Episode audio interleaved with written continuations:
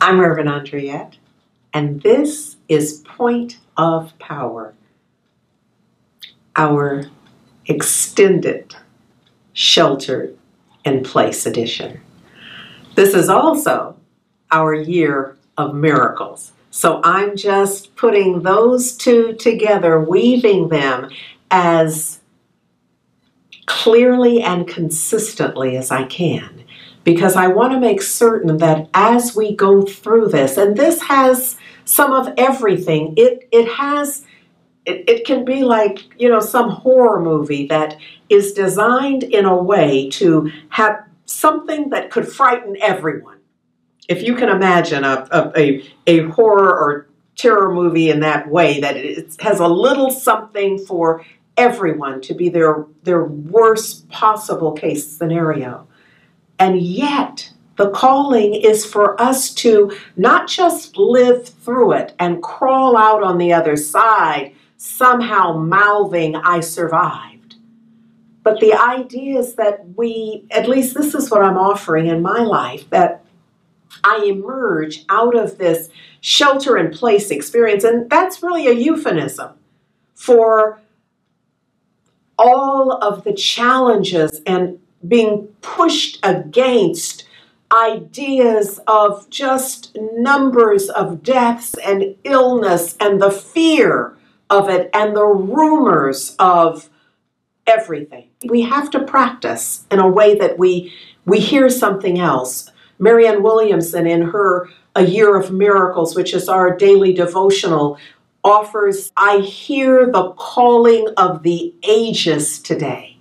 See, what that says to me is that I have attuned my listening to something else. I'm not tuned into the pundits so much.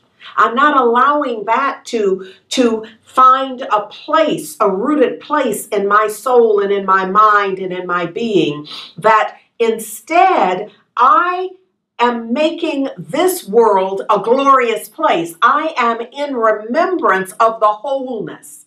I am remembering my purpose, my calling, my mission in life so that I'm not caught up in just the, the minutia or the, the, the fearful, anxious times of my living. I remind, I have those, let's be clear.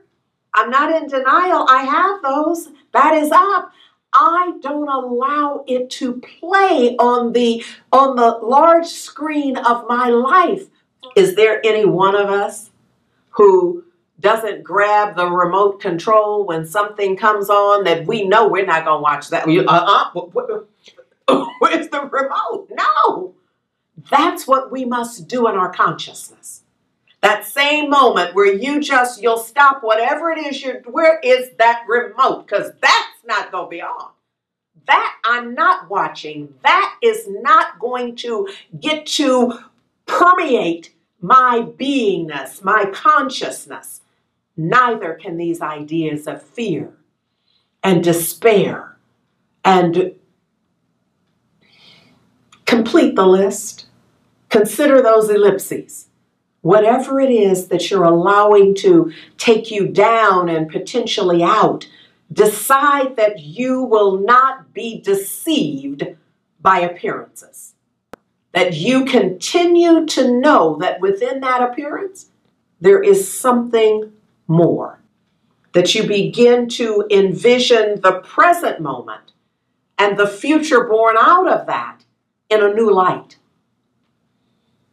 That, my loves, for the one who can do that, who can be in the present moment with all that it offers and create your own moment, your own way of seeing it, so that out of that moment you have everything required to create the next moment. As beautiful, as loving, filled with what you will awaken grateful for. That, my beloveds, is your of power.